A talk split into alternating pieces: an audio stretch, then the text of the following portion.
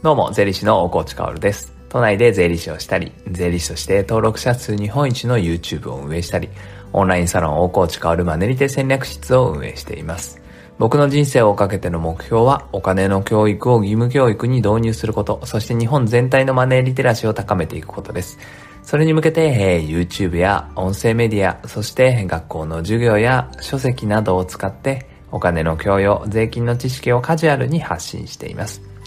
さて、皆さんいかがお過ごしでしょうか、えー、今日はね、3月の11日の朝これを撮っているんですが、3月11日といえばですね、やっぱり東日本大震災が思い出されるわけですね。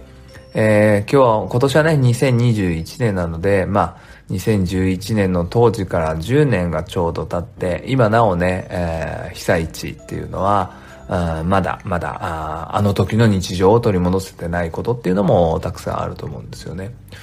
え僕自身もすごく劇的な変化はしていて、当然被災者ではないんですよ。東京にいたので、全然ね、ね、大した、まあ、被害はないんですけど、んでも僕もあの時以上の揺れっていうのは、やっぱり、後にも先にも体験したことないんですよね。東京だったんですけどね。で、僕は会社員だったので、まあ、赤坂見附の当時のね、会社からね、練馬の近くのね、家まで歩いて帰ったのを覚えています。そして今なお僕の中では、あの時の揺れ以上じゃない地震が来た時にね、東京に住んでて、全然驚かなくなりましたね。もう常にあの日、あの時の揺れと比較するっていうのがもう僕の人生になりました。ガーって地震が来たとしても、あ、あの時の東日本大震災の時よりも揺れてないから大丈夫だって思うようになったんですね。でもいつかね、東京大震災っていうのは来るから、あの時以上の揺れだっていうね、えー、感覚に陥るのがすごく怖いんですけど、まあ、僕の人生にとってはもう基準っていうのができてしまった。それぐらい大きな出来事だったわけですね。まあ、とはいえ、まあ、そんなものは全然、あの、世間的に見れば大きい話ではなくて、やっぱ世間的に見ればというか、被災地を見れば、うん、とんでもないね、えー、もう10年も経ったのかって思うぐらいですよ。とんでもない被害がね、テレビに映し出されていたのを思い出されます。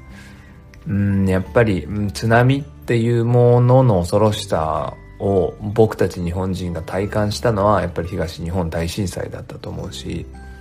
まだまだね、えー、できていないもの、当時の日常を取り戻せていないものっていうのはたくさんあると思うので、今一度ね、うん、僕たちも忘れないように、いろいろなものを忘れないように、まあ胸に刻む日なのかなと思います。まだまだね、復興はしてないですよね、えー、税金に絡めて言うんであれば、税金は所得税っていうものがあるんだけれど、あの時、東日本大震災直後に復興特別所得税っていうのができたんですよね。えー、それはまあ所得税がちょっと上乗せされるよっていうものなんだけど、これは今なお続いてるし、え設立、成立当初からね、平成49年まで続けますって言ってたんです。まあ今は平成ではなくなったので、令和で言うと19年までかな。あ復興所得税っていうのを上乗せされてるんですね。その復興っていうのは、あ東日本大震災の復興なんですよね。えー、なので、まあ、この日っていうのは、まあ、いろいろ考えさせられる日なんですけれど、まあ、全くね、被害を受けてない僕ですらこれだけいろいろ考えるわけですから、まあ、本当に、うん、ま、被害に遭われた方、今なお苦しんでる方、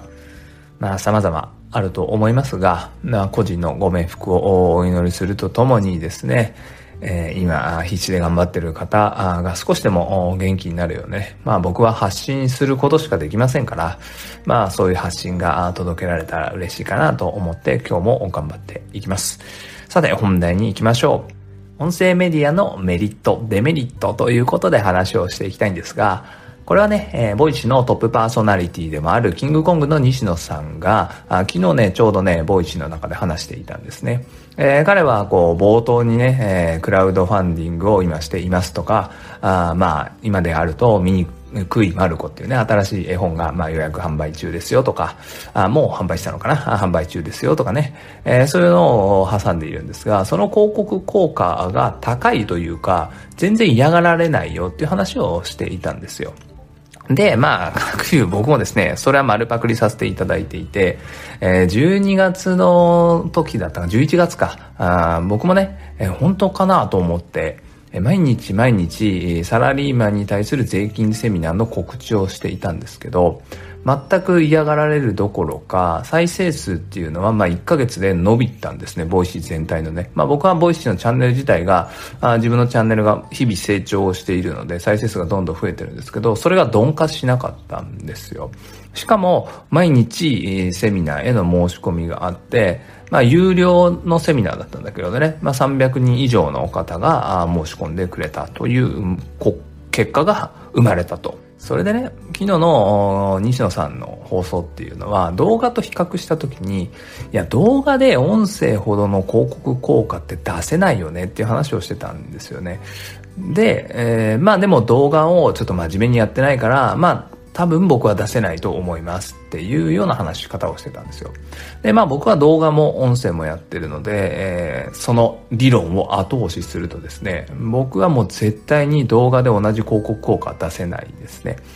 なぜなら動画っていうのはやっぱり広告を出すと嫌がられるから、1回しか出せないんですよね。で、広告1回と、 Voicy で1ヶ月毎日冒頭に広告するのと、まあ自分のセミナーの告知ですよね。どっちが人が集まるの？って言ったら、 Voicy のが絶対に人が集まるんですよ。じゃあ動画で毎日広告入れればいいじゃんっていうと、入れられないんですよ。もう信頼とか、いろいろなものと引き換えに広告を出す、告知をするっていうことになっちゃうので、これ難しいんですね。ということで、音声メディアのメリット一つ目っていうのは広告効果が高いっていうことですね。あとは、ファンメイク。これもね、もう異常ですよ。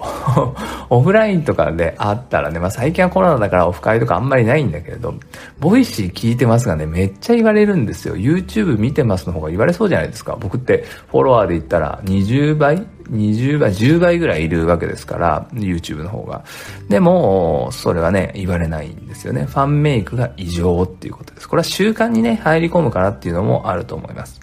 あとはね、完璧がいらないっていうのもね、すごいメリットだと思っていて、やっぱり僕もこうやって喋りながら、例えばここで LINE の着信音とかピュンって鳴っても、そのまま多分続けるんですよね。でも動画じゃこれはありえないので、むしろ、その逆ですよね。完璧じゃない方がいいっていうのが音声メディアですよね。まあ、隣で友達が語ってるような感じっていうのですね。あと、裏側を見せやすいっていうのも非常に良くて、僕はやっぱり表側のコンテンツっていうのが、まあ、YouTube とかがね、結構完璧に仕上がっているものなので、コンテンツ、講義、セミナーみたいな感じでね。えー、だからその裏側、でへへっていうようなところを見せやすいっていうのも、音声メディアはすごいメリットだなって思います。あとは、ユーザーも、この使ってる発信側も圧倒的時短っていうのがいいですよね。僕たちは、僕は10分なので、これ撮るのに、まあ10分と、まあアップで15分とか、まあどんなにかかっても1日20分ぐらいなんですよね。で、ユーザーに関しては時間を奪われないので、時短どころか時間ゼロなんですよ。基本これながら聞きですよね。スマホに向かって、えー、この Voicy 聞いてる人多分いないと思うんですよね。スマホに向かってたとしても他事をやっている。そしてまあ最後のメリットは、うん、まあ参入障壁が低いっていうのがありますね。まあ喋るだけ、今言った通り喋るだけなのでちょろっとね。えー、だから誰もが参入できる。が、ここからがデメリットなんですけど、まあそれの裏返しとして参入障壁が低いってことは、まあ、競合他社、ライバルがめちゃめちゃ多いっていうことですね。えー、そして、音声はこれね、また面白いんだけどね、バズんないんですよ。デメリットはバズらないですね。ってことは、もう少し解析度を上げていくとね、